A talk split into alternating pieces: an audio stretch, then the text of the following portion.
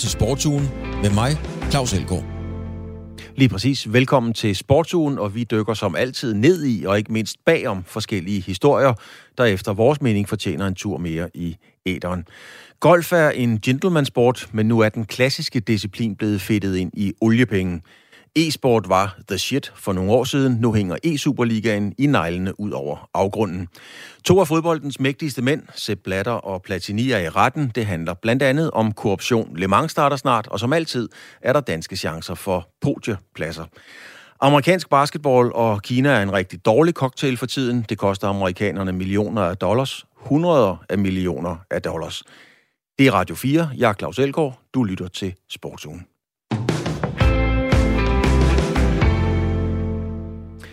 Live Golf er navnet på en ny golftur, der starter i dag, men den har mødt en hel del modstand allerede, inden spillerne tiger ud. For turen er nemlig bakket op af millioner og atter millioner af saudi-arabiske penge fra den saudi-arabiske stat. Alligevel har golfstjerner som Phil Mickelson og Dustin Johnson sagt ja til at deltage. Henrik Knudsen, du er golfkommentator på Viaplay. Hvorfor har de her ikoner i sporten sagt ja til at spille den her golfturnering? fordi de får en hulens masse penge for det. Øh, de har simpelthen ladet sig friste af et godt tilbud, og, øh, og det, er vel, det er vel meget menneskeligt, jeg tror. Øh, du og jeg ville vel også, hvis vi lige pludselig fik fem eller ti oplevet vores løntilbud, så ville der nok lige overveje det en gang, ikke? Henrik Knudsen, Uanset hvor pengene kommer fra. Henrik Knudsen, hvor meget får de sådan et estimat? Jamen altså, vi taler om det, de siger, nisifrede beløb i dollars. Og så, så er vi altså oppe i, i nærheden af en, af en milliard. Ikke? Altså det, øh, for, for Dustin Johnson i hvert fald, det er det, der rygtes altså en, øh, øh, en, en kvart der. Det er, det er voldsomt, og det påstås, at Tiger har fået tilbudt endnu mere, øh, en del mere, men har sagt pænt nej tak. Så det, det er voldsomt beløb. Altså det er... Og så er der, og så er der derudover præmiepengene jo. Men, men selvfølgelig siger du næsten som en naturlighed, Henrik Knudsen, altså ved, i din optik har de ikke solgt deres sjæl for usel mammon? Åh, oh, det, det, det mener jeg, de har. Altså, jeg, jeg siger bare, det er menneskeligt at lade sig friste af det. Men, øh, men jo, altså, der, det, det, er jo ikke, det er jo ikke til gavn for golfsporten, øh, mener de fleste i hvert fald ikke. Men øh, der, der er nogen, der kommer med et, et nyt koncept og en øh, ny idé, og der er nogen, af de her spillere, som også har været utilfredse med det etablerede, altså det, især PGA-turen. Og, og derfor så ser en mulighed for at starte noget nyt. Altså vores egne danske golftvillinger, Rasmus og Nikolaj Højgaard, har takket nej tak til millionerne. Øh, stjernerne spiller jo normalt med på Europaturen, eller den amerikanske tur, der hedder PGA-tur. Øh, hvad betyder den her nye turnering for, for alt det? Jamen, det er netop et, et opgør med alt det etablerede, og, og det er selvfølgelig derfor, at, at Højgaard-brødrene har sagt nej tak. Det er derfor, Rory McIlroy og Tiger Woods og, og alle de andre store stjerner har sagt nej. Det er faktisk kun øh, Dustin Johnson, der, der skulle sige, er noget på, på verdensranglisten blandt dem, der er, er til start. Ellers så er det aldrende golfstjerner, som, øh, som siger, vi lader os da få en, en sidste god løncheck her, inden, øh, inden karrieren er slut. Og, øh, og det, øh, det er, hvad der er til at starte med. Men det rygtes, at der kommer flere til, og som lader sig friste af, af alle de her penge. Men, øh, men de andre, de kæmper ligesom for det, det etablerede, som jo er noget, der har været i gang i 50 år, og, og som har etableret en, skal vi sige, en fødekæde op igennem systemet, og som samarbejder med de fire majors, og alle de der ting, som, som er mere etableret, og mener, at hvis der skal ændringer til, så, så er det bedre at lave det, det indenfra, i stedet for udefra. Knudsen, nu kan jeg ikke lige huske, hvor meget du interesserer dig for fodbold, men der var jo den her Super League, som var de store, der skulle slå sig sammen, og det blev jo en eklatant fiasko. Er vi på det niveau i golfens verden mm. med den her turnering? Altså, jeg, jeg har ofte sammenlignet de to initiativer, fordi øh, de kommer, øh, altså, det, det er ligesom nogen, der kommer ind og vil, vil skumme fløden og kun gøre det godt for de allerbedste. Øh, det, som bekymrer mig ud over øh, det med sportswashing og, og så videre, det, så er det det der med fødekæden, der er etableret. Altså hvis du eller øh, en anden vil, vil begynde en, en golfkarriere og vil spille sig op gennem rækkerne, så kan det lade sig gøre i dag. Altså, du kan starte på, på Eco-turen og spille dig op gennem Nordic League, Challenge-turen, Europa-turen, og så helt til tops den vej. Der er, der er oprykning, der er nedrykning, og det var det samme, man var øh, opponerede mod med den her europæiske fodboldsuperliga, at øh, man, man glemte hele fødekæden. Man glemte noget helt basalt i, i fodbold, nemlig op- og nedrykning. Man ville lave sådan en lukket øh, amerikansk type franchise-liga der, med, med, øh, som, som kun gavnede dem, der var med. Mm-hmm. Altså i andre sportsgrene, også i fodbold, der har der jo været troet med repressalier, sanktioner osv. Hvis man deltager i, i nogle ting, så kan man blive udelukket fra andet. Hvordan har de nuværende turneringer reageret på det her? Øh, er der sket noget reelt?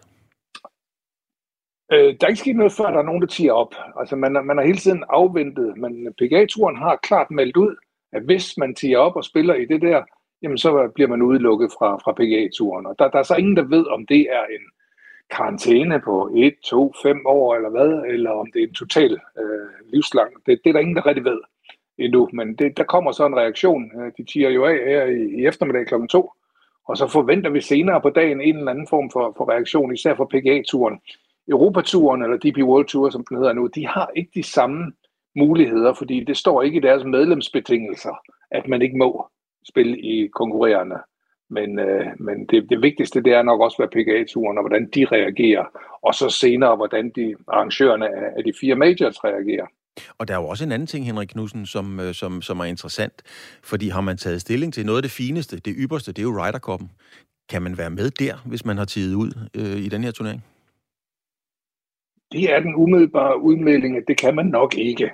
Øh, I hvert fald amerikanerne har, har sagt, at du kan ikke være med i President's Cup, Øh, det PGA-turen styrer dem. De styrer ikke den amerikanske Ryder Cup. Det er, er U, altså USPGA, som ikke er forvekslet med PGA-turen, men der, der styrer det. Men man forventer, at, at de har i deres skal sige, betingelser, at, øh, at man skal være medlem af PGA-turen.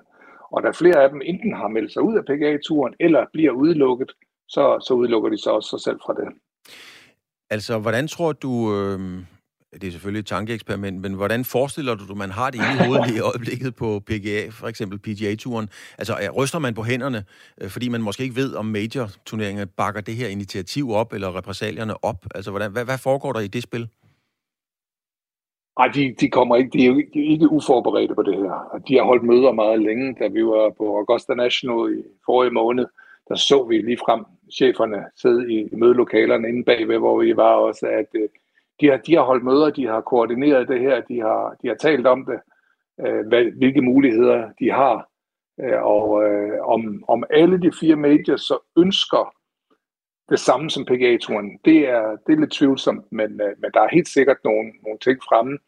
Øh, direktøren for, for USPGA øh, Championship, han, han sagde direkte her under den seneste major, at, at det her nye initiativ, det it's not good for golf, sagde han simpelthen. Og, øh, og der, der vil blive nogle ting, og vi har allerede set RNA fjerne et af kriterierne for at, øh, at øh, få adgang til The Open Championship, altså det vi normalt kalder British Open, det har for eksempel været vinderen af Asian-turen, har altid haft en, en automatisk adgang der. Men eftersom Asian-turen arbejder sammen med det her Live så har man lige fjernet øh, den som en kvalifikation.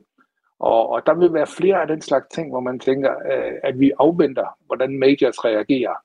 Men, men det bliver det hele taget svært også for de her live golf spillere at spille sig ind i, i majors, fordi verdensranglistepoengene øh, hænger sammen med de to ture. Så. Henrik Knudsen, der er jo øh, der er meget politik, som vi kan høre i det her. Der er meget signalværdi, men der er jo også noget ren sport. Altså, de skal jo ud og spille golf. Er, er der nogen forskel på, på mm. setup'et? Spiller man, afvikler man turneringerne på forskellige måder, eller er der noget nyt under solen der? Det gør man absolut, og, og det er jo noget af det, der gør, at, det er lidt, øh, at vi er lidt nysgerrige alligevel efter, hvad der kommer til at ske. Fordi ja, Altså LIV i øvrigt, det er romertallene fra, fra 54, og de spiller kun 54 huller mod de normale 72 huller i, i de fleste turneringer, og, og de spiller holdspil ud over en individuel turnering, og de har en masse nye initiativer. De, de spiller med, med shotgun start, øh, og øh, påstår også, at de kommer med en masse nye tiltag rent tv-mæssigt. Så jo, der er, der er masser af, af nyt, og det, øh, det er jo det, der gør, at, at det, synes jeg i hvert fald, at, at man er lidt nysgerrig alligevel. Henrik Knudsen, øh, her til sidst. Jeg tror, ikke, øh, jeg tror ligesom sat hvor der, at det, det, ikke, det, er ikke, det er ikke specielt godt for, for golfsporten. Knudsen, her til sidst, øh, skal du selv se det her? Altså, nu tænker jeg, det kan være, at du rent professionelt har en professionel interesse i det, men som, som golfelsker, er det noget, du gider se? Vi gør jo, fordi på grund af det her nye øh, initiativ, de nye formater og så videre, og fordi det er så afgørende øh, nogle dage eller nogle turneringer for, for professionel golf i det hele taget. Så, så det er klart, jeg er nysgerrig efter at se med. Mm. Tak skal du have, Henrik Knudsen, altså golfkommentator på Viaplay. Tak fordi du havde mulighed for at være med her.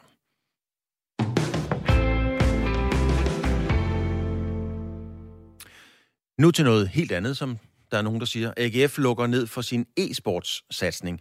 Det betyder, at AGF's hold er fortid i e-superligaen, hvor holdene har kæmpet om at vinde fodboldkampe i computerspillet FIFA.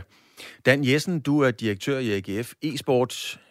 I vil ikke længere være med. Øh, vidste e-superligaen, eller viste e-superligaen så at være, ja, lad os tage fat i elefanten i rummet. Har det været en fuser, det her? Nej, det synes jeg ikke, man kan sige. Øh, altså, vi skal huske på, at e-Superligaen var jo et nyt tiltag, øh, som løbet er blevet tilpasset og udviklet. Og øh, jeg vil også have tilfælde for den nuværende situation, hvor man sidder og kigger på, hvad for et format man skal, man skal kigge ind i øh, fremadrettet. Øh, men det, det er klart, at man godt have ønsket sig et endnu større gennembrud, men det tror jeg, der er sådan et generelt for nye tiltag. Men hvis selve e-Superligaen ikke har været en fuser, er det så jer, der ganske enkelt ikke har været dygtige nok til at få noget ud af det? Ja, jeg tror, det er et mix. Øh, vi skal huske på, hvad, hvad i Superligaen har været igennem. Øh, først betalingsplatforme, nyt format, corona, øh, og mange, mange gode forklaringer på, hvorfor, øh, hvorfor gennembruddet ikke har været, har været så stort. Men ja, altså, vi har heller ikke formået at få øh, nok kommercielt ud af, af i Superligaen, øh, hvilket jo egentlig er generelt for, for alle fodboldklubberne. Havde I, øh, det er jo en forretning. Altså, havde I forventet, havde I, havde I kalkuleret, budgetteret med en, et økonomisk afkast, da, da man sagde ja til det her? Ja, vi skal huske på, hvad, øh, hvad, hvad det her det er. Det er jo, øh, der er jo to resultater i sådan noget her. Det ene det er jo øh, det sportslige. Øh, det kan jo godt tillade mig at kalde det her. Øh, og så er det det økonomiske. Og øh, vi synes egentlig, at vi har, øh, har kalkuleret med øh, og, og lykkes med at, at ramme nogle, nogle fine sportslige resultater, samtidig med, at vi har, har formået at, at lave noget bundlinje øh, med nogle sorte tal. Mm. Når man går ind i sådan noget, så er der jo et, øh, hvad hedder det på, på jeres sprog, en businessplan, eller der, der er en idé om, hvor meget det her det kan give i afkast. Hvor meget havde I fået stillet i udsigt? Hvad blev I lovet? Ja, de, de nøjagtige tal kan jeg ikke huske, men altså, vi, er, vi er hele tiden gået til stålet med, at vi skal, vi skal kunne lave noget, der, der balancerer øh, økonomisk, og så skal vi have det bedst mulige ud af, af det sportslige. Men er det godt nok for en organisation som jer at lave noget, der balancerer? I er jo en forretning. Man skal jo helst lave noget, man tjener penge på. Ja, men vi er jo en lidt, vi er jo en lidt speciel forretning, kan man sige, øh, fordi, fordi der også lige er det, der hedder de, de sportslige resultater. Så øh, selvfølgelig skal vi også tjene penge, men, øh, men vi skal også kunne kan levere på, på det sportslige. Og så er der selvfølgelig en sammenhæng mellem at lykkes sportsligt og øh, i forhold til det økonomiske. Når man gør hele boet op, kan man sige, har I så mistet penge på at deltage i det her? Nej, det har vi ikke. Øh, vi, har, vi har tjent penge øh, hele vejen igennem. Vi har været i gang i fire år nu i, i AGF Sport, og, øh, og vi, har, vi har kunne, øh, kunne lave sort tal øh, i hele perioden, så, så det er vi egentlig fint tilfreds med. Men man kan altid diskutere, om vi kunne have gjort det bedre, kunne have gjort mere, øh, haft større eksponering, øh, større afsæt kommercielt. Det, det skal ikke kunne afvise. I seneste sæson bestod øh, E-Superligaen af 15 hold, og dette års sæson er E-Superligaen blevet aflyst, og lige nu er det uvist, om turneringen bliver genoptaget. Hvad mener du personligt, der har været den største fejl i forhold til E-Superligaen, som jo altså gør, at nu trækker I jer? Ja, men altså, fejl synes jeg ikke, man kan kalde det, men, men altså, det er jo sådan igen, øh, når, når man har projekter, som, som skal udvikle sig, så skal man hele tiden tilpasse sig, øh, og og det, man kan diskutere her, det er, har man været god nok til at, del, øh, altså, til at tilpasse sig til det her marked? Øh, det, det kan man godt stille spørgsmålstegn ved, synes jeg, øh, hvis man skal have de kritiske briller på. Mm. Jeg startede med at spørge om det, Dan Jessen. Nu spørger jeg dig om det som sidste spørgsmål igen. Er E-Superligaen en fiasko?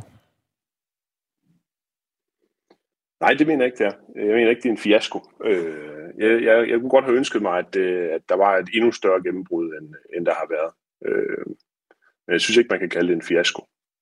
Tak skal du have. Dan Jessen, direktør i AGF e-sport, og alle AGF e-sports aktiviteter lukker ned i sommeren her øh, 2022. Altså for fem år siden blev e-Superligaen lanceret som en stor satsning, og det var mellem divisionsforeningen Discovery Networks og gaming-event-firmaet Dreamhack. De øh, største kampe blev bevist på Kanal 9 og resten på D-Play.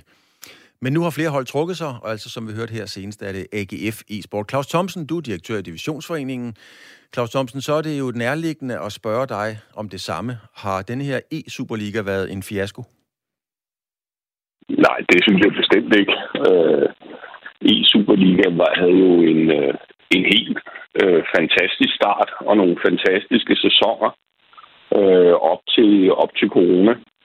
Øh, og øh, ikke at det er, sådan set af coronapandemiens øh, øh, skyld, men, men, men derfra øh, har vi været nødt til at udvikle en ny model. Men, men jeg synes, at øh, den profilering, de seertal, der har været, hele den opmærksomhed, der har været omkring det, øh, de finalestævner, der har været, har været fantastiske. Så at kalde det en fiasko, det, det, det, synes jeg, det synes jeg slet ikke, man kan. Og der er der mange, der kigger misundeligt i udlandet på, hvad vi præsterede i den periode. Claus Thomsen, så skal du opklare noget for mig, fordi du siger, at det har været fantastiske seertal, det har været fantastisk eksponering, det har været fantastisk branding. Hvorfor fungerer det så ikke? det tror jeg har noget at gøre med, at øh, den opmærksomhed, der var omkring det i de første øh, par sæsoner, øh, jo en del af den blev skabt af, at, øh, at vi broadcastede det, ligesom man gør med en, øh, en regulær fodboldturnering, for eksempel i, i noget, der ligner samme kvalitet, øh, og den her type ting. Og egentlig er der tale om en e-sportsturnering, og derfor, da vi så også skulle se, om det var bæredygtigt øh, på øh, bag en betalingsvæg, så at sige, på kommersiel tv, på kommersiel streaming, Øh, så er det ikke sådan, gaming community fungerer i al væsentlighed. Så, det, så i længden var det, øh, havde den form sin tid, øh, og nu er, vi til, nu er vi nødt til at øh, kigge på og genopfinde det og genopfinde øh, modellerne for det, og måske bringe det ind i en mere almindelig så at sige, øh, e-sports turneringsramme. Mm-hmm. Altså, vi hører jo, at AGF trækker sig blandt andet, fordi de ikke kan se, at det fungerer økonomisk. Tror du på, på sigt, at, at øh, e-Superligaen har en økonomisk fremtid? Ja, det tror jeg. Jeg tror, at øh, altså, vi er i gang med at kigge på, og, og en række klubber er i gang med at kigge på et fornyet format. Øh, jeg synes, vi skal holde øje med, at vi kommer, vi kommer stærkt tilbage øh, i efteråret med, med et e-Superliga-format. Men så, og, og det tror jeg sagtens kan have en bæredygtig økonomisk fremtid, og i øvrigt også en engagerende, hvad der jo er det andet element øh, for, øh, for en række klubber, der deltager. At det er, det er jo øh, et af elementerne i, også i fanengagement, i tilskuerengagement på mange andre måder. Øh, og et af de elementer, klubber kan bruge i den sammenhæng. Så der er flere ting at regne ind i ligningen. Det er forskelligt fra klub til klub, men der er flere øh, attraktive elementer. Dem er der nogle klubber, der rigtig gerne vil fortsætte med. Claus Thomsen, hvad er det for et format? Er det et format, der er modificeret og tilpasset de kommercielle økonomiske interesser på bekostning af, af, af den sport, det jo også er? Nej, det er det ikke, fordi det, men det vil først og fremmest være et uh, medietilpasset format, om du vil, og, og hvor man har nogle anderledes produktionsomkostninger. Hidtil har vi jo haft produktionsomkostninger øh, til broadcast-kvalitet, hvad der jo er helt usædvanligt, når man kigger på e-sport som regel. E-sport, der snakker man enten stævner, altså store events, eller også så snakker man øh, Twitch, eller, eller YouTube, eller, eller andre platforme, og en produktion, nogle produktionsomkostninger, der er tilpasset der. Det tror jeg, det er vi er nødt til at træde ind i, hvis vi skal finde nogle bæredygtige men ellers så kommer vi til at have øh, sportslige modeller, øh, ligesom alle mulige andre e-sportsturneringer, og vi har i øvrigt øh, bevaret vores, øh, vores licens øh, som national turnering med øh, øh EA Sports. AGF vil ikke kalde det en fiasko, du vil heller ikke kalde det en fiasko, og der har været store ord fra start af, fordi tv-udbyderen Discovery Networks Danmark var meget tilfredse efter første sæson. Deres nordiske sportschef, Anders Antonsen, var ikke i tvivl om, at de havde ramt noget, som det hedder, øh, og en pressemeddelelse fra 2018, der siger Antonsen sådan her. Modtagelsen var utrolig positiv, både tv og streaming. Og finalen i forum viste med al tydelighed, at E-Superligaen havde slået ringe i vandet. Derfor gennemfører vi selvfølgelig en sæson mere. Men her fem år efter, der ser billedet altså lidt anderledes ud. I februar blev den seneste sæson aflyst. Øh, I forrige sæson gik man fra at sende på tv til at livestreame på hjemmesiden Twitch. Thomsen, hvorfor er det så svært at sige, at det her det bare ikke er lykkes? Nu siger jeg, jeg siger jo også, at det, det, det format, vi havde, havde sin tid. Jeg synes, det er... Jeg, jeg synes, jeg synes øh, man skal passe på med at kalde noget en fiasko, som har, været, som har haft en, en super eksponering øh, på et tidspunkt og været virkelig velfungerende.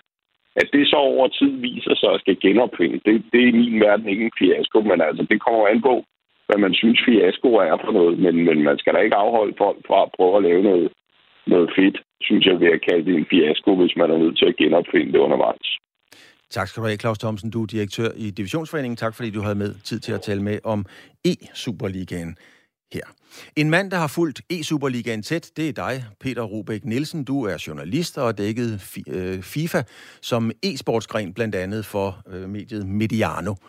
Er tiden simpelthen løbet fra E-Superligaen, eller, har, eller har der i virkeligheden aldrig været en tid for E-Superligaen? Og ej, jeg synes i den grad, der har været en tid for, for e-Superligaen. Øh, dengang man lancerede øh, ligaen tilbage i 2018, der var det virkelig et kvantespring for dansk FIFA. Øh, altså en banebrydende udvikling faktisk i den helt rigtige retning for både FIFA som e-sport og for de danske FIFA-atleter. Øh, men jeg synes dog allerede fra start af, at man har kunne mærke på, øh, på nogle af Superliga-klubberne, at man måske ikke helt er gået helhjertet ind i projektet øh, med enkelte undtagelser, og her kan Brøndby for eksempel øh, fremhæves. Øh, og de, stad, øh, hvad hedder det, de satser stadig flot på e-sporten ude i Brøndby. Mm. Øhm, men altså, ja, Ja, det, nu satser de på det ude i Brøndby, men der er jo eksempler på blandt andet AGF, mange andre store klubber, som jo holder op med at satse på det. Og det tegn, ja. man kan sige, det tegner jo til, at E-Superligaen e- e- er ved at tabe pusten. Altså, hvad er essensen i din optik af det, der er gået galt? Åh, jamen, det er et godt spørgsmål. Altså, man har jo haft svært ved at, at fastholde sine seere, man har haft svært ved faktisk at, at få seere i det hele taget. Den seneste sæson, som du også nævnte, den blev vist på Twitch og YouTube, og, og altså, udsendelserne havde svært ved at komme over 2.000 seere, ikke? Så, altså, men det er jo også en niche-sportsgren, FIFA. Så det er jo også, hvad man holder det op imod, for du kan ikke sammenligne det med traditionel fodbold, som, som har mange, mange, mange år på banen. Øh, og altså, for mig at se, så skulle man måske, nu var Claus Thomsen inde på, øh, at det skulle være økonomisk bæredygtigt, men som han også sagde, så har man jo fra start af lavet de her virkelig flotte tv-produktioner, og i virkeligheden skulle man måske være startet ud på Twitch og YouTube, så man øh, den vej igennem kunne have skabt et økonomisk bæredygtigt produkt fra start af. Mm.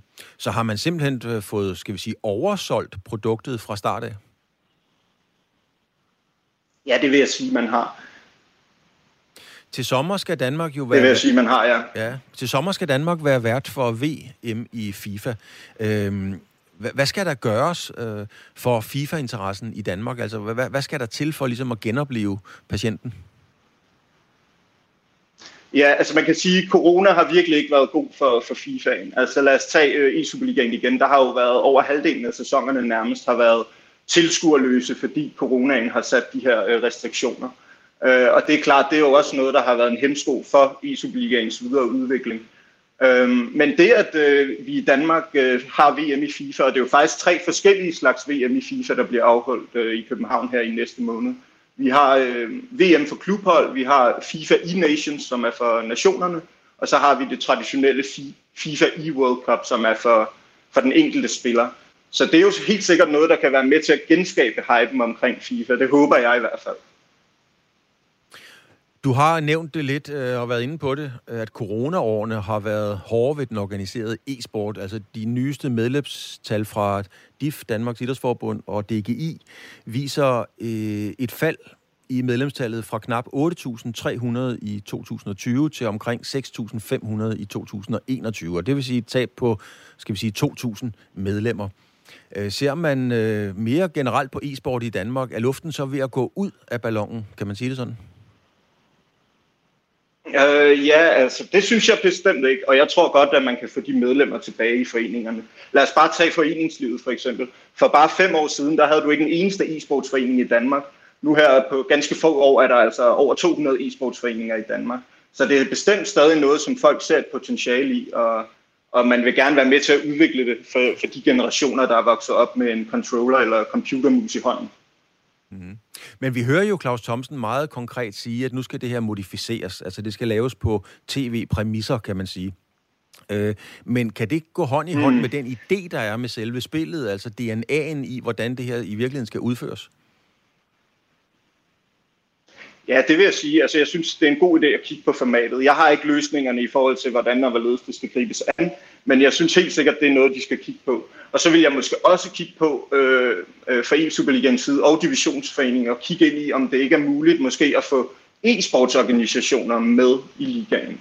Fordi øh, lad os tage sæson 7 her, hvor for eksempel Copenhagen Flames havde et samarbejde med FC Midtjylland. Der synes jeg, det var tydeligt at mærke, at engagementet fra Flames var, var stort her. Det var noget, de gerne ville.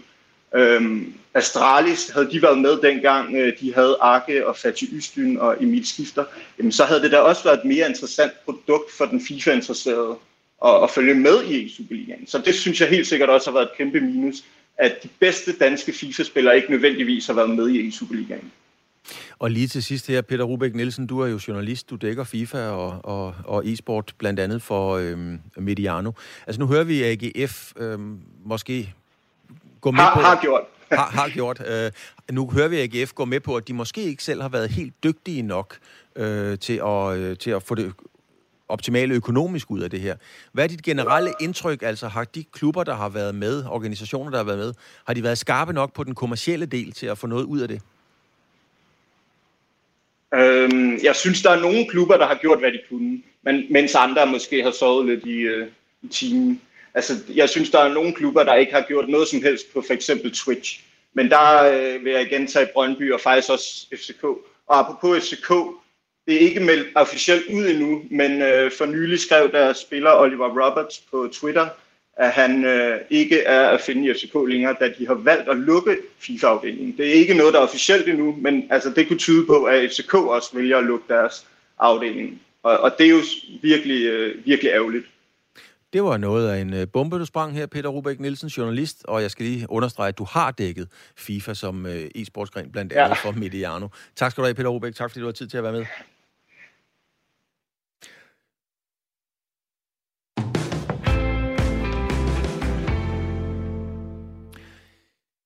Aldersgrænsen for kunstskøjteløbere hæves fra 15 til 17 år, når de skal i konkurrence. Det har den internationale skøjteunion nemlig besluttet, og det gjorde de tirsdag. På unionens kongres i thailandske Phuket, der løber man i øvrigt ikke meget på skøjter, stemte 100 lande for at hæve aldersgrænsen. 16 lande stemte imod. Forslaget om at hæve aldersgrænsen kom på dagsordenen i Skøjteunionen, efter at, det på, øh, efter at den på det tidspunkt 15-årige russer Kamila Valieva midt under OL, det var i Beijing i februar, blev mistænkt for doping, altså mistænkt for doping midt under OL. Julia Sandsten, du er tidligere kunstskøjteløber, du kommenterede kunstskøjteløb under OL i Beijing, og så er du også det, man kalder teknisk specialist til konkurrencer, hvor du så vurderer eksempelvis, eller hvor du vurderer sværhedsgraden. Du er positiv over for regelændringen. Hvorfor det? Ja, Jamen, jeg er meget positiv over for den her regelændring. Altså, øh, formålet øh, med at hæve minimumsalderen er jo for at beskytte de her unge skøjteløbere, altså både mentale og, og fysiske helbred ved, at de ikke bliver, altså at man ikke presser deres øh, karriere i så ung en alder, som vi jo typisk ofte øh, har set i kunstskøjteløb. Mm. Og når, når vi så sidder og ser det her, og det skal jeg være ærlig og indrømme, det er jeg er en af dem, der gør med stor fornøjelse i øvrigt, kommer det til at betyde noget for min oplevelse? Kommer det til at betyde noget for konkurrencen? Nej, altså, der vil måske være nogle ting, øh, øh, som man kan sige, man måske på kort sigt kommer til at kunne se en ændring i, at ved at øh, det ofte har været de unge løbere, vi har set øh, udføre for eksempel de her øh, kortspring. Øh, det er typisk nemmere at udføre i en i en barnekrop end, end med en kvindekrop. Så øh, man kunne måske forestille sig, at, øh, at man ikke kommer til i hvert fald til en start at se lige så mange øh, kortspring. Til gengæld så kunne man måske øh, forestille sig, at der kommer lidt mere fokus på at kombinere de svære tekniske ting øh, med noget mere af det kunstneriske, altså noget, noget indlevelse og noget fortolkning af musik og så videre i, øh, i programmerne, som, som kræver noget modenhed, som vi nødvendigvis ikke ser hos, øh, hos 15-årige piger. Mm. Har du nogen øh, fornemmelse af, altså i gymnastik er det jo også meget unge piger, hvad enten det er på gulv eller redskaber. Øh, har du nogen, er der nogen snak i miljøet om, om, om gymnastikken måske hopper med på den her? Det ved jeg desværre ikke, men vi ser jo generelt i, i idrætten, og specielt i mange af de her æstetiske idrætsgrene, at det er vejen, og vi gerne vil, at, øh, at udøverne øh, er ældre. Og, og, og det, vi jo, det vi typisk ser, det er, at når, når løberne topper så tidligt, at så bliver deres karriere meget korte. Øh, så det, at, at man ligesom kan øh, forlænge deres karriere, og, og selvfølgelig også sikre en, en sundere karriere, øh, det, det kan jeg forestille mig, at man også kigger på i gymnastik. Mm. Øh, nu var du inde på, at børnekroppe kan noget, som en, øh, som en mere voksen kvindekrop øh, måske ikke kan. Det vil sige, at der er nogle elementer, som ligesom falder væk. Hvad, hvad bliver det så for en konkurrence i virkeligheden? Jeg ved ikke, om de falder væk, men, men i øjeblikket ser vi i hvert fald, at, øh, at de her kortspring, som er fire rotationer hos kvinderne, det er typisk de, øh, de unge, øh, dem der ikke er gået på pubertet endnu, der, der kan udføre dem. Øh, så, øh, øh, så det er måske der, fokus kommer måske ikke til at ligge der lige i starten. Øh, det, men, er, men ja. det er jo egentlig pudsigt, at så er der jo nogle af de gamle, altså måske på 23, som lige kan få en renaissance. Ja, men de kan så til gengæld noget andet, og, og det er jo lige præcis det, som kunstgøjtløb kan, at det er en kombination af, af de her øh, svære tekniske elementer, men så sandelig også kunsten i det. Øh, og det er måske det, man kan håbe på, at, øh, at der kan komme lidt mere fokus på det kunstneriske i det, øh, og ikke kun på de svære spring. Men når man tager de her ting ud, og vi har jo som seere vendet os til, at vi skal se de her øh, vanvittige ting, på, sagt på den helt gode og, og reelle måde. Men det må da komme på et eller andet niveau komme til at gøre niveauet dårligere, hvis ikke der er nogen, der kan udføre de ting. Altså, det, det, det tror jeg bestemt ikke. Lige i øjeblikket, så har vi, øh, vi så tre øh, piger til OL, der udførte øh, kvadruppelspring, så det var jo ligesom kun dem, øh, som, som udførte. Det kan godt være, at det lige vil tage nogle år, øh, før at man ligesom har udviklet teknikken til, at at, øh, at kvindekroppe også kan, øh, kan udføre dem. Men jeg vil bestemt ikke sige, at øh, niveauet vil blive dårligere. Der vil bare måske være nogle andre ting, som løberne vil være endnu bedre til end lige præcis kort. Og lad mig lige rise op. Den der sag, jeg har refereret lidt til, der var til OL med den 15-årige Camilla Valjeva, den fyldte meget medierne, specielt fordi hun fik lov til at fortsætte på trods af en positiv øh, dopingprøve. Og nu har næsten alle lande bakket op om en højere aldersgrænse her i seniorkonkurrencen. Hvorfor skal der egentlig sådan en øh, voldsom sag til, før man ændrer reglerne? Ja, ja altså forslaget om at, at hæve minimumsalderen har jo været der længe, men er jo blevet nedstemt øh, til kongressen. Øh, men nu var det lidt, nu, det her var jo sådan lidt ekstra incitament til, hvorfor at det her var noget nødvendigt.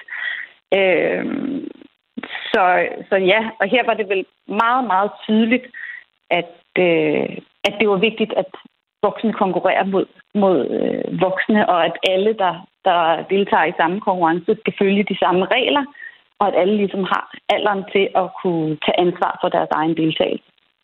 Tak skal du have. Julia Sandsten, kunstskøjteløbskommentator og også dommer i de tekniske ting ved de store konkurrencer.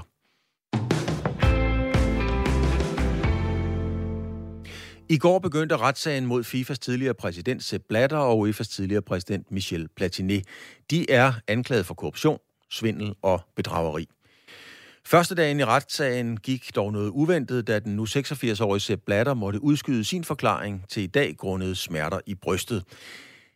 En mand, der har fulgt den her sag meget, meget tæt, og hele det her komplicerede spil i mange, mange år, det er jo dig, Jan Jensen. Du er journalist og sportskommentator på Ekstrabladet.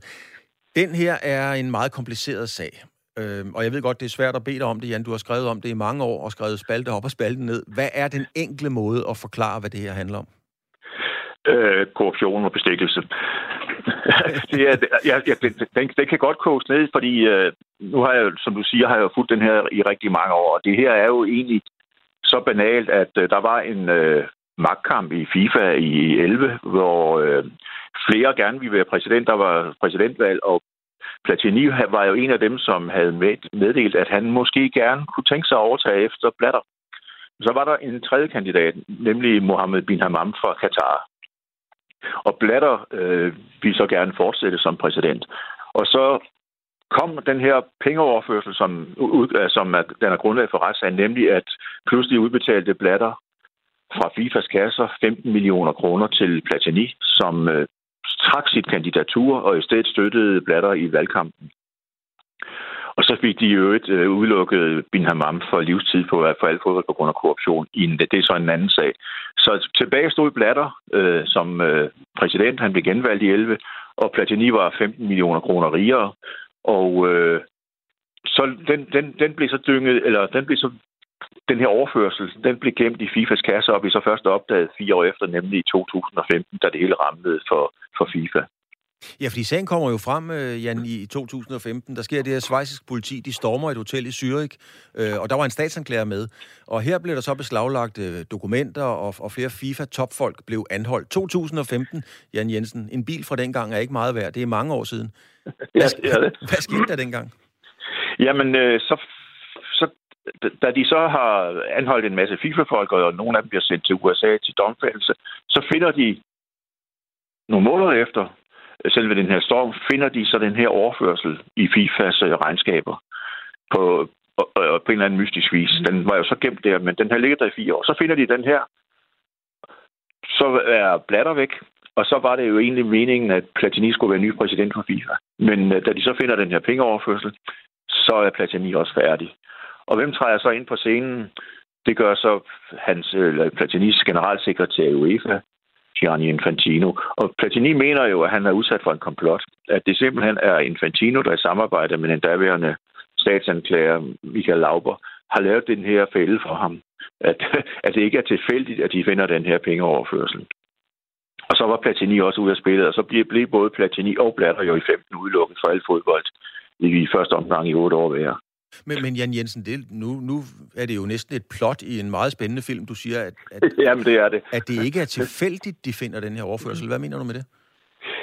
Jamen, det, det, er jo, det, er jo den an, det er jo den anklage, Platini kommer med. Øh, og vi ved jo, at øh, statsanklageren dengang, Michael Lauber og Infantino, og det er jo bevist, at de holdte en række hemmelige møder øh, omkring, de her, omkring det her tidspunkt. Øh, og øh, på, blandt andet på et hotel i Bern.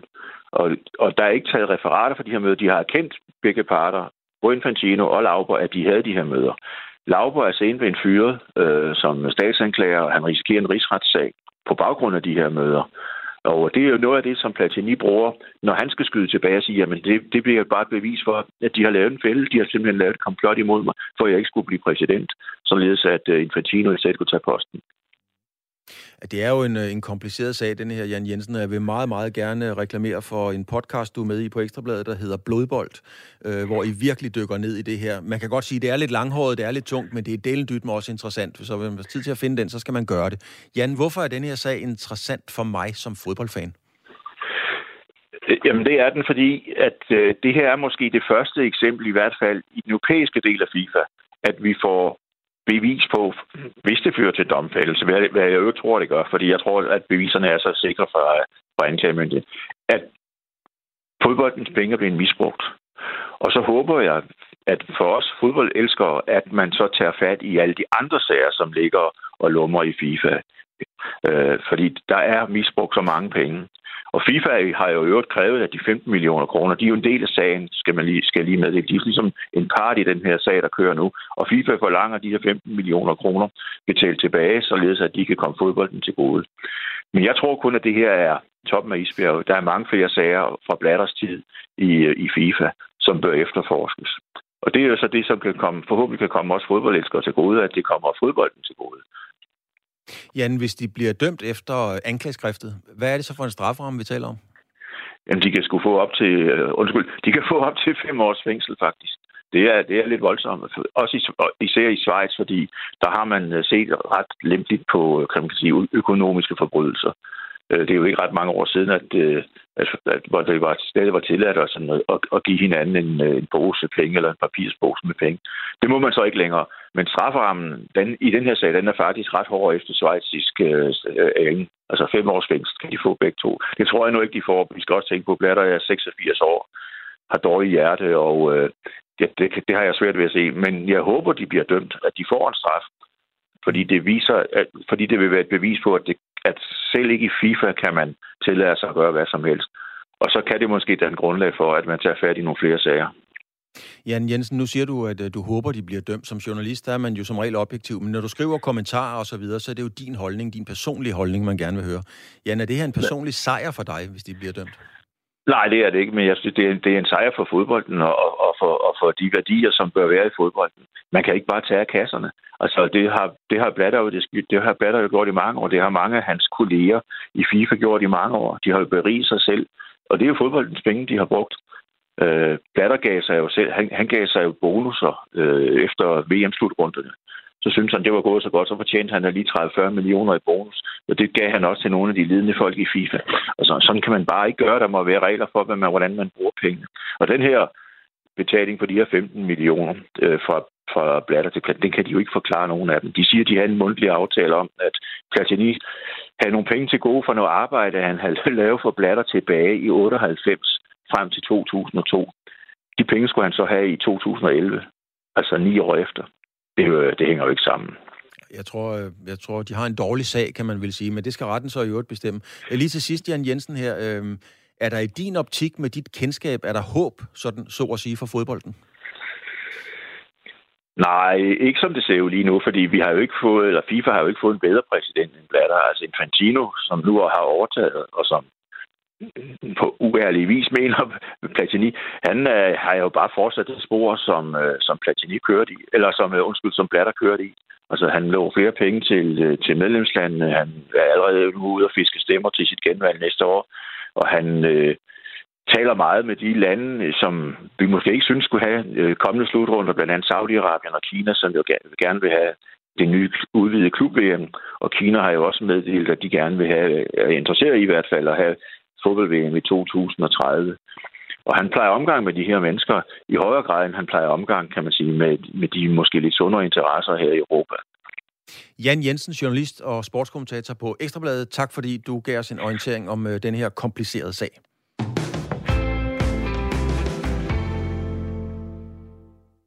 Et af de mest ikoniske løb fra motorsportens verden drøner afsted her hele weekenden. The flag is waved and we are go! The two Toyotas lead away from the front of the grid. It is Andre Lotterer. He's trying to go round the outside. He's pushed onto the curb. Og sådan, når man står foran en mikrofon, så tænker man altid, sådan vil jeg også lyde, når jeg bliver stor. Det er svært, fordi de kan bare det der. Det handlede selvfølgelig om Le Mans med hele 11 danskere til start i forskellige bilklasser. Thomas Wolf, du er motorsportsekspert, du har øh, skrevet bøger om motorsport, og du interesserer dig meget for det. Thomas Wolf, kommer der nogle danskere til tops i år? Fordi det er jo det, vi gerne vil se. Det kan der meget vel gøre, altså, men vi skal huske, at lidt mange er jo delt op i, i, i fire forskellige klasser, og i hyperclass-klassen, som er den hurtigste kongeklasse på det mange, har vi ikke nogen danskere med. Så helt til tops, det kommer ikke til at ske, men i klasserne øh, kunne det meget vel være i såvel det, der hedder øh, de to sportsvognsklasser, altså GTE Pro og GTE AM, der har vi ved at sige særdeles gode chancer for at have pokaler med, jeg må måske endda generelle klasse sejre. Mm. Hvad, øhm, jeg havde fornøjelsen af at, være, at, at møde Michelle Gatting for ganske kort tid siden, og hun fortalte om den lyserøde racer, hun skal køre i sammen med, med to andre kvinder. Øh, hun lød meget, øh, om ikke sejrsikker, men så tro på et podie. Har hun noget at have det i? Ja, det har de faktisk. Øh, det her Iron Link Team, hvor den her fuld øh, trio af kvindelige racerkører sat ind og efterhånden har manifesteret sig utrolig godt, kørte faktisk i den første indledende kvalifikation i går ind på en øh, fjerde hurtigste tid i GT klassen Det betyder, at man har kvalificeret bilen ind til en såkaldt hyperpole, hvor de seks hurtigste i klassen, sammen med de seks hurtigste for de andre klasser, kører øh, en, en kvalifikation, og så de her seks pladser en startplacering bare som nummer 4 i det felt på plus 20 biler i GTA'en er da et virkelig godt udgangspunkt øhm, for Michel Gatting og, og hendes to kvindelige øh, hold, holdkammerater. Det er et meget langt løb med mange, der kan ske utrolig meget, men, men de har noget at have det i teamet. Teamet gør det rigtig godt, det her Ferrari-team, øh, de kører for, og, og, og de har, har også kørt nogle særdeles solide resultater hjem allerede efterhånden sammen. Så, så de har det godt, men de får hård konkurrence af andre danskere i samme klasse. Og hvem er det, Thomas Wulff, som du øh, forventer, håber kan komme på podiet? Ja, jamen det kunne meget vel være Michel Gatting i GTA'en. Hvis vi bliver i den øh, kategori, så har vi også øh, en, øh, den hurtigste bil i, i klassen var kørt med et var Aston Martin, hvor Nicky var med ombord. Den næste hurtigste bil var en Ferrari, hvor vi faktisk har to danskere i. Har øh, Frederik Schandorf og, og Mikkel Jensen. Øh, så, så alene herinde blandt de seks første har vi faktisk potentielt set fire danskere, der kan, der kan køre på, på podiet. Og så har vi også en Markus Sørensen, der sidder en anden Aston Martin i det her felt. Vi har en øh, Mikkel O. Petersen, der sidder en Porsche, som også var i, jeg tror, de starter 9'er. Øh, så, så der er virkelig gode muligheder. Hvis vi rykker et trin op, op i det, man kalder GT Pro-klassen.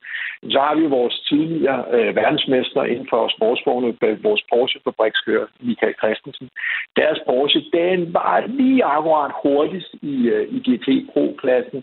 Øhm, og det, det, er jo, det er jo en god optakt. Om ikke andet, så øh, er konkurrencen så tæt og intens, så, så nogle gange så er det bare fedt at starte for, og så har man lige en lille overtag i forhold til konkurrenterne. Wolf, jeg ved, at der er noget, du er fuldstændig ligeglad med i den her verden, så er det fodbold. Men vores gamle landstræner, Richard Bøller Nielsen, han trænede dem i 92, da de vandt alt det der. Han sagde altid, når man spurgte til en spiller, der ikke var der, så sagde han, jeg vil ikke tale om spillere, der ikke er her. Det skal man heller ikke, men Jan Magnussen er der ikke. Ham skal vi tale om alligevel. Hvad, hvad, hvad betyder det, at Jan Magnussen for første gang siden 98 ikke er i Le Mans? Jamen, det meste altså betyder det jo noget for Jan Magnussens fuldstændig imponerende Le Mans statistik. Og det her med, at han i så mange år har haft et racersæde. Altså for historiebøgerne er det jo ærgerligt, at den her statistik bliver, bliver, bliver brudt. Det sagt, så er det historie endnu mere for hans egne øh, resultatmæssige chancer. Øh, så er det da super ærgerligt, at vi, at vi mangler Jan Magnussen dernede. Øhm, der lidt hårdt sagt kan man jo køre Le Mans op i en, skal vi kalde det, en moden alder som racerkører. Der kan man sagtens begå sig på Le Mans med meget, meget store resultater til følge. Vi har et fantastisk generationsskifte af racerkører på vej i, på dansk jord med dansk pas og danske navne, der er på vej ud, og, og vi kan se 11 danskere til start på, på Le Mans fordelt på, på, på forskellige klasser er ganske, ganske imponerende. Jeg tror også, at, at at opbakningen fra dansk side, både tilskuere, fans, der tager ned til, til banen, hvis man aldrig har været der, også selvom man måske mest interesserer sig for fodbold, så er det mange en oplevelse af de helt store. Der er så meget mere dernede, end bare det at racerløb i 24 timer. Men, men de, jeg, tror, der, jeg tror, der er masser af opbakning, selvom Jan Magnussen ikke er der. Det havde været fedt, hvis Jan Magnussen også havde været der. Men lidt hårdt sagt, så, så er det jo ikke sådan, at vi... Altså, vi kan godt undvære. Det kan man. Ingen er uundværlig. Uh, Thomas Wolf, tak fordi at, uh, du satte os ind i, hvad der kommer til at ske på Milan. På Le Mans hedder det. De kører altså 24 timer, og det er en klassiker, selvom man ikke interesserer sig for motorsport. Selv tak. Ytringsfrihed er vigtigere end penge, det mener NBA-chef Adam Silver. Kampene fra den nordamerikanske basketliga blev i 2019 pillet af den kanadiske stat, eller er det kinesiske statstv, og det har ifølge Adam Silver kostet NBA flere hundrede millioner dollars. Kinesisk statstv boykottede NBA efter at en leder fra Houston Rockets havde udtrykt støtte til demonstranter i Hongkong. Morten Stig Jensen, du er vært på Radio 4's basketballprogram Bosserbeater. En af er spillerne nu øh, også enige i, at ytringsfrihed er vigtigere end penge? Ja, det er der i hvert fald mange, der er. Så kan man stille spørgsmålstegn til, om de store spillere, altså de helt store stjerner, som der også får rigtig mange penge for store virksomheder, som har base i Kina, måske også er det. Uh, der er i hvert fald nogle spillere, hvor jeg godt kan, kan sidde og klukke lidt over, at, uh, at der er stillhed fra deres side, når at uh, Kina er, er et aktuelt emne. I 2019, der skrev Houston Rockets general manager, han hedder Daryl Morey, et tweet med budskabet Kæmp for frihed, støt Hongkong. Det betød som sagt en boykot af NBA på kinesisk øh, statstv, men fra marts i år kom NBA tilbage på de øh, kinesiske tv-skærme. Har man reelt mærket noget til, at de kinesiske indtægter har manglet de seneste år? Nej, det vil, det vil jeg faktisk ikke sige. Altså nu, øh, nu snakker jeg jo også en del med, med folk fra NBA derovre, og det selvfølgelig så vil man altid gerne klemme hver en, en enkelt dollar ud af, af det så meget som man nu kan. Men NBA kigger altså på en, en tv-kontrakt, der skal til at fornyes her snart, og øh, den, den, den kontrakt, de har kørende lige nu med ESPN og, og Turner Sports, den er på 24 milliarder dollar over ni år, og nu skal de til at, at, at genforhandle den, og NBA håber altså på at få en tredobling af det beløb, altså op til 75 milliarder dollar, fordi de kigger på NFL, øh, der skrev for 100 milliarder, og så siger de, vi, vi er lige under øh, interesseniveauet der, så vi søger altså 75. Og, og af hvad jeg hører, så er det et meget realistisk bud, så jeg tror, de klarer sig helt fint økonomisk. Øh, derudover så er der jo også blevet åbnet op for, øh, for betting i USA, hvilket jo ellers har været ulovligt i mange stater, og der har NBA altså også fået sig en, en god bid af kagen. Nu, har jeg, nu kan jeg simpelthen ikke huske, om det er 1% eller 1 dollar af hvert spil, øh, der indgår med NBA, men de, de får simpelthen det øh, af hvert spil, der ligesom bliver trukket, så de kommer til at tjene oceaner af penge på grund af den her åbnede mulighed øh, på bettingmarkedet. Morten Stig Jensen, der, der sidder nogle lyttere nu og undrer sig over, om du sagde forkert på samme måde, som jeg undrer mig over det. Sagde du 75 milliarder dollars? Milliarder dollar, ja det er jo et fuldstændig vanvittigt beløb at, at, at tænke på. Nå, men blandt de amerikanske sportsligaer, NBA, der, der er de jo kendt som for at være den, den skal vi sige, progressive dreng i klassen med nogle stærke værdier. Øh, hvad, hvad har de markeret sig på reelt? Altså generelt så er de jo meget i, øh, de, de, de går meget op i Black Lives Matter, også af åbenlyse årsager, fordi igen, det er en, en liga, hvor at, øh, der især i 60'erne og, og 70'erne, der var meget racisme imod spillerne i ligaen, og så det har jo været en, en modreaktion derfra. De er meget antiracistiske i den liga, øh, så det har været en af de ting, de har, de har hængt hatten på. Der vil jeg faktisk nok hellere fremhæve WNBA, øh, som jo er, er, er søsterligaen, til at være endnu mere progressiv. Det er, det er stort set hvad som helst, som, som vi kan betegne, altså som ordentlige mennesker, som værende problemer i samfundet, der er de øh, hurtigt ude og, og, og sætte fokus på. Og det, det, i NBA, det skal ikke siges, at de ikke også kigger på andre ting, især spillerne er også imod øhm, altså, øh, altså besiddelse af våben og, og øh, masseskyderier og alle de her ting selvfølgelig. Øh, men der er en WNBA nok lige skridtet foran. Men det rigtige NBA er kendt som en, en progressiv liga. Dog ved at sætte det i den kontekst, at man nok sammenligner mest med NFL for eksempel, øh, og det er jo fordi, de er håbløst bagud, når det kommer til sociale emner. De undertrykker deres spillere i modsætning til NBA. Jamen lad os holde lidt fast i, øh, i NFL, altså amerikansk fodbold. Fordi der var, jo, øh, der var jo Colin Kaepernick, som ikke har spillet siden 2016, og det kom så, at han knælede under den amerikanske nationalsang. Det var en protest mod racediskrimination og politivold mod sorte amerikanere. Hvordan er den sag blevet håndteret, skal vi sige, anderledes, end hvis det var sket i NBA? Jamen, i NBA, der blev det næsten, altså, det blev ikke decideret opfordret til af Adam Silver, men da klubberne gjorde det meget klart, at øh, over for, for ligakontoret, at spillerne de var interesserede i at knæle selv under kampe og, og ligesom prøve at vise øh, støtte over for de her ofre og faktisk også demonstrere imod politivold. Jamen, så Adam Silver til sidst, han, han sagde, men det ved I hvad, I skal have lov til at, at have jeres meninger, fordi I er øh, I er statsborgere, I er verdensborgere. Øh, der, jeg kan ikke sidde her og skulle diktere, hvad I må og hvad I ikke må. Uh, det, det skal I selvfølgelig have lov til. I skal have lov til at ytre jer på den måde, I nu har lyst til, alle sammen. Og hvis I har lyst til at stå sammen om en ting, jamen uh, så skal NBA ikke ind og blande sig. Men har NBA profileret sig på, hvad siger man hen i Amerika, er det deres signature, det her med at have en holdning? Er det forventet, at de mener noget om mange ting? Til, ja, delvis. Der er nogle ting, hvor jeg tror, at offentligheden ligesom siger, okay, øh, der er grænser for, for, hvad vi kan forvente af NBA til, til alt. For eksempel, så, så er der jo nogle, nogle emner, som ikke nødvendigvis læner sig op af sport, eller for den sags skyld, øh, ting, der ikke er relevant inden for den liga. Nu har jeg lidt svært ved at komme på et, et specifikt eksempel, men det forventes bare ikke, at de kommer ind på, på, på alt. Det gør det ikke. Øh, det er lidt som om, at NBA skal nærmest selv reagere, eller spillerne i NBA skal nærmest selv reagere på et emne, før det begynder at blive aktuelt. Øh, nu kan jeg ikke huske årstallet helt specifikt, men Charlotte Hornets skulle have en øh, All-Star-kamp i den by, og, og på det tidspunkt, så blev der en, øh, en lov passeret, den der toiletloven, tror jeg den hedder, i North Carolina, hvor transkønnet ikke måtte øh, bruge offentlige toiletter, og, og det, det var simpelthen ikke øh, okay. Selvfølgelig var det ikke det, så øh, klubben valgte simpelthen at tale med NBA, og de endte med at boykotte basketkampen, eller hvad hedder det, All-Star-kampen, så den røg simpelthen videre til en, til en anden vært. Så det er lidt det her med, at det skal være meget reaktionært, men lige så snart det er reaktionært, så sker der også noget, og så kommer der også mediedækning. Morten Stig Jensen, værst på Bosser Beater, det eneste, den eneste podcast i dansk øh, luftmedie, som, øh, som, som, som har sådan noget. Det skal man altså tage og høre. Morten Stig, tak fordi du havde mulighed og tid til at være med her. Og så skal jeg lige sige, nu vi er ved basketball, at i nat var der tredje kamp i NBA-finaleserien. Boston Celtics vandt over Golden State Warriors med cifrene 116-110, og det betyder, at Boston nu fører to i det finaleserien, hvor der jo spilles bedst af syv kampe, eller først til fire sejre. Det var, øh, hvad vi nåede i denne her omgang af sportsugen, men øh, vi er jo tilbage igen, når tiden er inde til det i øvrigt. Vi når ikke mere i denne her omgang. Vi har været omkring øh, basketball, kunstskøjteløb, e-sport, øh, Le Mans øh, og oliepenge i golf.